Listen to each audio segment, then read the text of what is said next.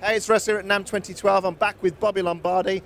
Bobby, some people don't know that you were you were one of the people behind Eleven Rack and all of that kind of stuff. Are you a, a closet rocker? And tell us all about how that all happened. Uh, I'd like to think that most of the people that were from Digidesign uh, and uh, as that transitioned to Avid, we were all closet rockers. I mean, it all came from music at that point.